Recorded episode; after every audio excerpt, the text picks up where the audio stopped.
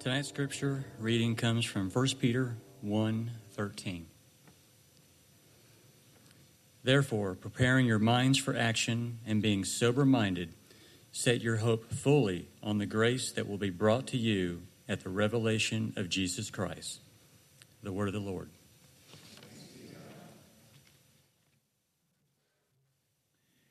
So, for starters, let me just ask you a question. Um, kind of take stock of where you are. How's your hope tonight? Um, just kind of check in uh, with yourself. How, how's your hope? And by that I, I mean um, a sense that everything will be okay, a sense that um, we're in this together God is leading us. He's not going to let us go. That no matter how hard or bad or tragic anything in life gets, ultimately, He's not going to drop us. And He's going to lead us from grace to grace. And that as crazy as the world gets, we're never alone. There's a meaning in all of it. And He's with us. That's what I mean by hope. So, how, how is your hope? I think one of the reasons I've been thinking about this, one is Peter talks about it a lot. It also seems very connected to a lot of other emotions. Um, when we struggle with depression or we struggle with an anxiety, a lot of times uh, that's related to our hope, to how hopeful that we are. Christians are people of hope. Peter starts off saying that we've been born again to a living hope. But then 10 verses later, he challenges us to have hope or to strengthen our hope in the verse that we're looking at tonight. And so I think that tells us something. It's possible for hope to dwindle, it's possible for hope to fade, it's possible to lose our hope. And so tonight I just wanted to take a, little bit of time and look at this text and talk about how to feed our hope, how to nourish it, how to draw it, make it stronger. And in this little uh, verse, it's packed full. There's three different ways that we can feed our hope. First of all, is by cultivating a healthy thought life. Therefore, preparing your minds for action and being sober minded, set your hope fully on the grace that will be brought to you at the revelation of Jesus Christ. Uh, Peter's Greek is kind of complicated. When you look at this text in the Greek, the primary verb is set your hope. It means it's just, elpida it's just hope. Be hopeful. Choose to hope. And then the two phrases before are participles that modify how you are to be more hopeful. And the first phrase, prepare your minds for action is is a, a term from uh, warfare, and it literally means lift up your robe so that you can fight. And in the ancient uh, culture, men, of course, wore, wore robes, and when you prepare for battle, you would, they'd call it girding them. You'd put a, a belt on so that you could run to battle. So it's kind of a strange metaphor for your mind but he's essentially saying, be ready, be ready uh, for a battle for your mind. That's one of the ways that you can nourish hope is to, to be aggressive mentally in the battle for your mind. Now, we saw uh, Wonder Woman last night. Uh, Princess Diana, queen of the Amazons, daughter of Zeus, is sent into the world to kill Ares, the god of war. Her partner, the blue eyed Stephen Trevor, is amused by her naivete and goes about killing people the practical way. But as we watched, I thought, you know, there's an echo of a biblical principle here. Because she keeps trying to explain look, you think you're just fighting flesh and blood, but there is this spiritual power that is behind all of this that's actually causing this war. Of course, he laughs all that off. And then there's this fascinating moment later on when uh, the, the god Ares, in, pers- in the person of a man, he says, You know, I don't actually do anything evil. I just put thoughts into the people's minds and they do the evil. I thought, well, that sounds kind of like my book here. it sounds kind of like how it works in my life and uh, things like that. So there's a battle going on for our minds. Peter will talk about this later on in uh, oh, chapter 4 or 5, and he'll say that your adversary, the devil, prowls around like a roaring lion seeking someone to devour. Eat for lunch. Um, how does he do that? Hauntings, exorcisms, helter skelter, blood flying, heads twisting, turning around, only in Hollywood. The way that he does it is through your minds, by messing with our thought life. That's why Paul will say, Take every thought captive to the obedience of Christ. Our minds is where we lose the battle for hope. As we saw a few weeks ago, there's this wonderful, hopeful summary of the gospel in verse 3 that's just so beautiful. Blessed be the God and Father of our Lord Jesus Christ. According to his great mercy, he's caused us to be born again to a living hope through the resurrection of Jesus Christ from the dead to an inheritance that is imperishable, undefiled, and unfading, kept in heaven for you, who by God's power are being guarded through faith for salvation, ready to be revealed in the last time. That's the biblical hope. That's what we put our hope in. It's Father's Day. And somebody reminded me earlier, it's a great time to remember this is Father's Day. It's a celebration that our Father is merciful, that He's on the throne, that He cares for us, that He has sent His Son into the world to defeat sin, to rise again from the dead, to prove that we can too, to release His Spirit into the world, to come into our lives, to commune with us on a moment by moment basis, to be in heaven sovereignly assuring that we will ultimately finish the race. That's the hope of the gospel. When bad things happen, and we lose our focus on those beautiful truths, we lose hope. You might take a little time this week and write down what, what are your top hope killers? What are the lies that you believe that kill your hope? I just came up with some. I won't tell you which ones are mine, but I came up with some. This situation will never change. My best years are behind me. There is nothing I can do. Nobody cares. Nothing matters anyway. I will always be alone. Nobody understands me. I'm too far gone. Evil is winning. I've blown it too many times. I am a fraud. If people knew me, they would reject me. I am stuck. I am trapped. There is no way out. There are not enough resources to solve this problem. What's your big hope killing lie?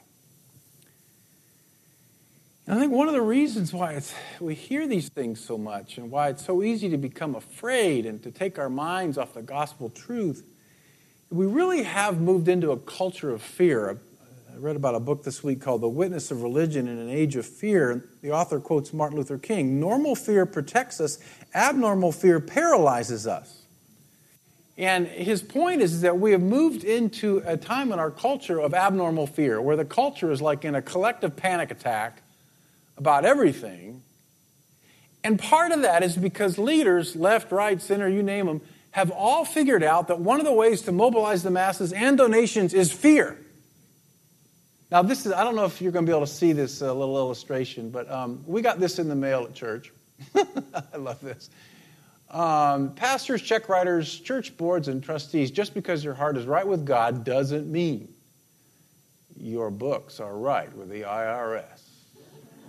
And there's a pastor being hand, handcuffed, and then there's one going into jail. And, um, now, that doesn't bother me because Jill would go to jail, so I don't worry about that, that much. Um, but that's not a joke. Someone actually sent that to our church. Um, and you know the same thing. Your mailboxes or email boxes are full of that too. We are just overcome with fear. It's a culture based on fear. Well, I think that's one, one reason why Christian fellowship and worship are so important. It's because we live in a world, in a story that is increasingly hopeless, and you have to find time. I know, different ways, different times. You've got to find time to be with the people of God, to sing the songs of God, to pray the prayers of God, to read the liturgy of God, to read the scripture of God, or you'll lose hope. So that's the first way to feed your hope. A good thought, biblical thought life. Second way we can feed our hope is to recover from our addictions. Now, you where is that in the text? Actually, you'd be surprised.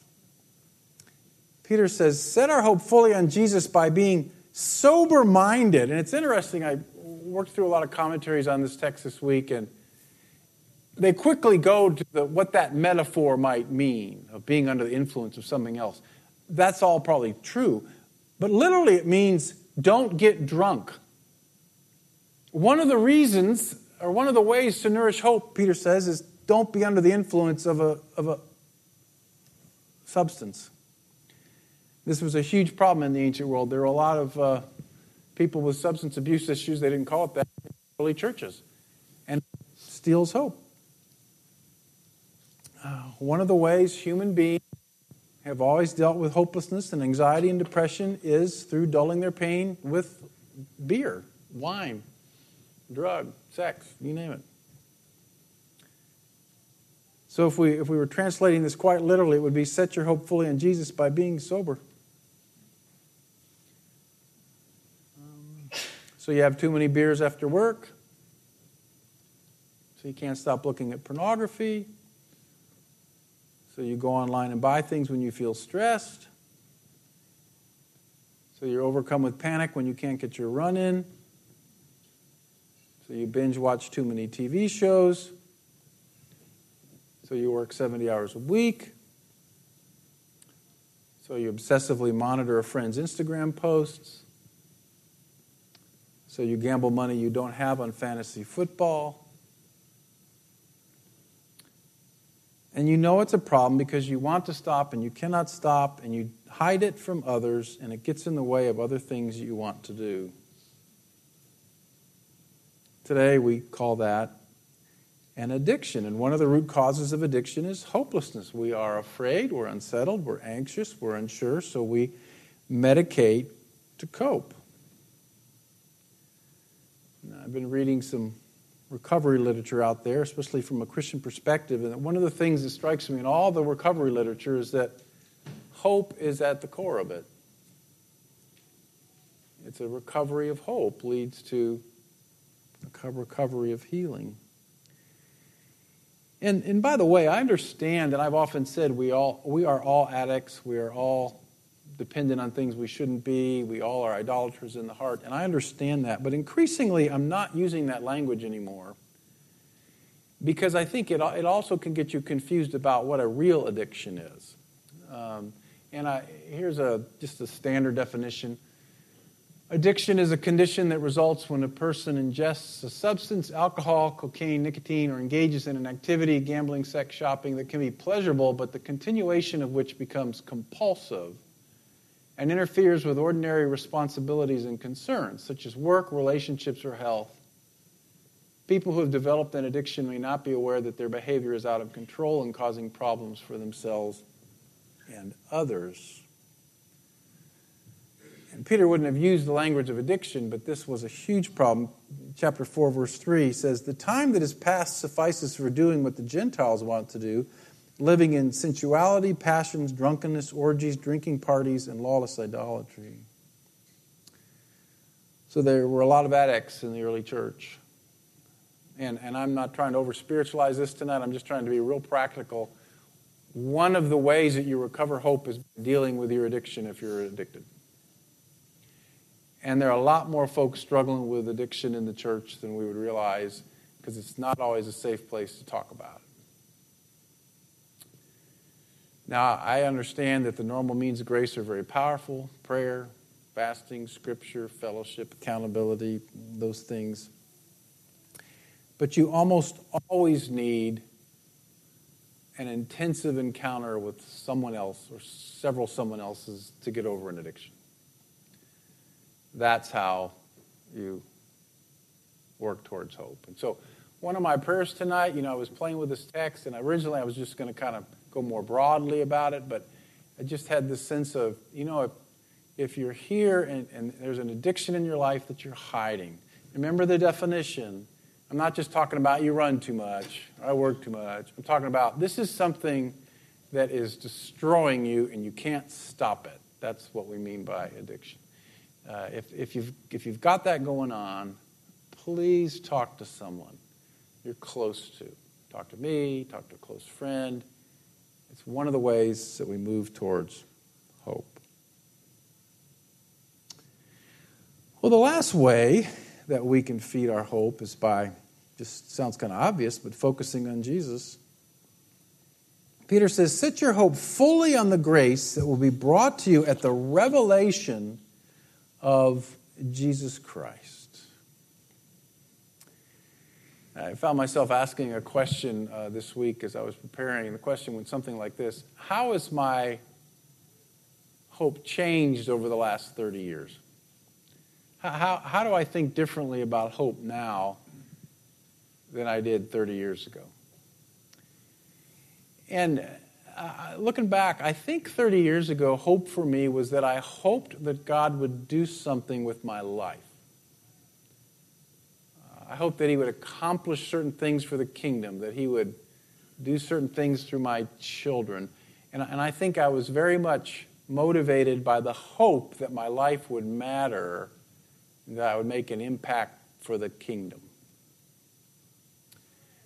And 30 years later, I think I would say that's really not the biblical hope. That's a, maybe a calling, a, a vision, a desire, a prayer request. Those are all good things, a goal, but that, that's not hope because your hope can't be something you don't control, right? You may or may not fulfill your dreams. You may or may not fulfill your calling. You, you can't control that. That can't be your hope. The only thing that we can really hope in is Jesus Christ, the, the person of Jesus Christ. And I love the way Peter describes the grace that is to be revealed. It's just a beautiful picture of Jesus. Uh, somebody told me this week they saw a bumper sticker that said, Jesus, an Instagram of what God looks like. I like that. He's what God looks like. And hope comes from a revelation of Him, of that grace. And I, and I think ultimately that means when we go to heaven, when we die. But I also think now, it means now, when we experience His grace, touch His grace, we're held by His grace. That's where hope is nourished. Now, one of the commentaries I read this week said this about our text such hope should be characterized by a finality that leaves no room for doubt and uncertainty. And I wrote in the margin, totally disagree. I don't think growing in hope means necessarily growing in certainty. I really mean, I used to. I used to think the more Bible I know, the more certain I'll be. I don't, I don't think it works that way. I don't think growing in hope means never having doubt. Matter of fact, I think hope is that when you are uncertain and you doubt, you trust because you've tasted grace. I think that is biblical hope. So I want to disabuse any of you that, that feel like you're a bad Christian or that you're faithless because you have doubt or you're uncertain. Hope is Jesus even when you do doubt. That's what true hope is. Now, just one more thought before we kind of move to a close. Uh, uh, Judy Pate sent me a TED talk about addiction. Very interesting, and it was called uh, Everything You Thought You Knew About Addiction Was Wrong. That's always an interesting uh, title of anything. And uh, I don't know, I'm no scholar of addiction, but essentially the speaker's point, he'd gone all around the world looking at uh, research about how people overcome addiction. And he said that the current research is, is, is something like, like this that they're finding out that the people that overcome addiction the best have strong connections with God and others. And that it's not just, well, he was actually talking more about our legal policies, like actually the worst thing you could ever do for an addict is to shut him up in a jail cell for 20 years. because what a human being needs is bonding, is connection with God and with others. And that was the whole point of his talk. And so, this idea of hoping in the grace revealed through Jesus Christ, I think that really is how we heal, is when we bond experientially with Jesus. And, you know, that just think, makes me think of what happened in church last week. Um, I wasn't here. We were coming home from vacation, and uh, I know Daryl preached a powerful sermon. I was, you know, we can find that. That's on tape. Well, they don't call it tape anymore, do they? Uh, whatever you call it, it's on somewhere. It's in the cloud or something. And I love Daryl so much because he's so filled with hope. His sermons are filled with hope. His text messages are filled with hope. And his church is filled with hope. I, I just can't go away without experiencing hope. And, you know, when I got home on uh, a couple people on Monday morning said, Did you hear what happened last night? And, you know, when you come home from vacation, one of the things you normally don't want to hear as a pastor is, Did you hear what happened last night? yeah. And I just talked about it to people, and they said, you know, at the end of the service, we were talking about the person of the Spirit. And uh, Daryl said, be quiet for a moment and invite the Spirit any way you want to. And, and you did. A number of you did. A number of you didn't. And the beautiful thing that I, that I heard is, is you experienced it different ways. Some people, it was very, very powerful. Some of you said, you know, I was kind of uncomfortable with that. But even those of you that were uncomfortable with it said, but I trust my family. This is a safe place in the Spirit. I trust Daryl. I trusted the Eucharist. And it was, it was good. It was good. And as I thought about that, again, I wasn't here, so I don't know exactly what happened, but you know, people talked about feeling the Spirit in an intense way. I think one of the reasons the Spirit of God pours Himself out onto the people of God is so that we can experience the grace that will be revealed at the last day so that our hope will be increased. One of the reasons we come together for worship is because there's something that can happen with other people that can't just happen by myself. And a collective experience of those over years nourishes our hope. I'll end with this. Had a great time on vacation. Got to read a little bit, and surprise, surprise, right? Um, one of the books that I read was one of the most beautifully written books about faith I've ever read in my life, and it was about a pastor who left the ministry and uh, found a new calling. The book's called Leaving Church. And she found a very new shape to her faith. And, and really, it was one of the most elegant descriptions of pastoral ministry that I've ever read. Was very tender, very warm. And towards the end of the book, she described how her faith has changed since she left the pastorate and didn't have to kind of uphold doctrine anymore. And she has this last chapter where she talks about uh, meeting God powerfully in nature and uh, learning from the wisdom of other traditions and about how she doesn't have to go to church anymore because she can uh, meet God on her deck and um, in, in the beauty of the forest. And I, and I found myself turning the pages, waiting for one more page about Jesus. And it never came. And I, I ended the book very moved. It was so beautiful and, and I probably don't understand where she is spiritually at all, but I, I felt sad because sure, you can meet God in your deck in the breeze, and sure, you can learn from other traditions, and that's good. But for a Christian, hope is found in Jesus Christ. Let's pray.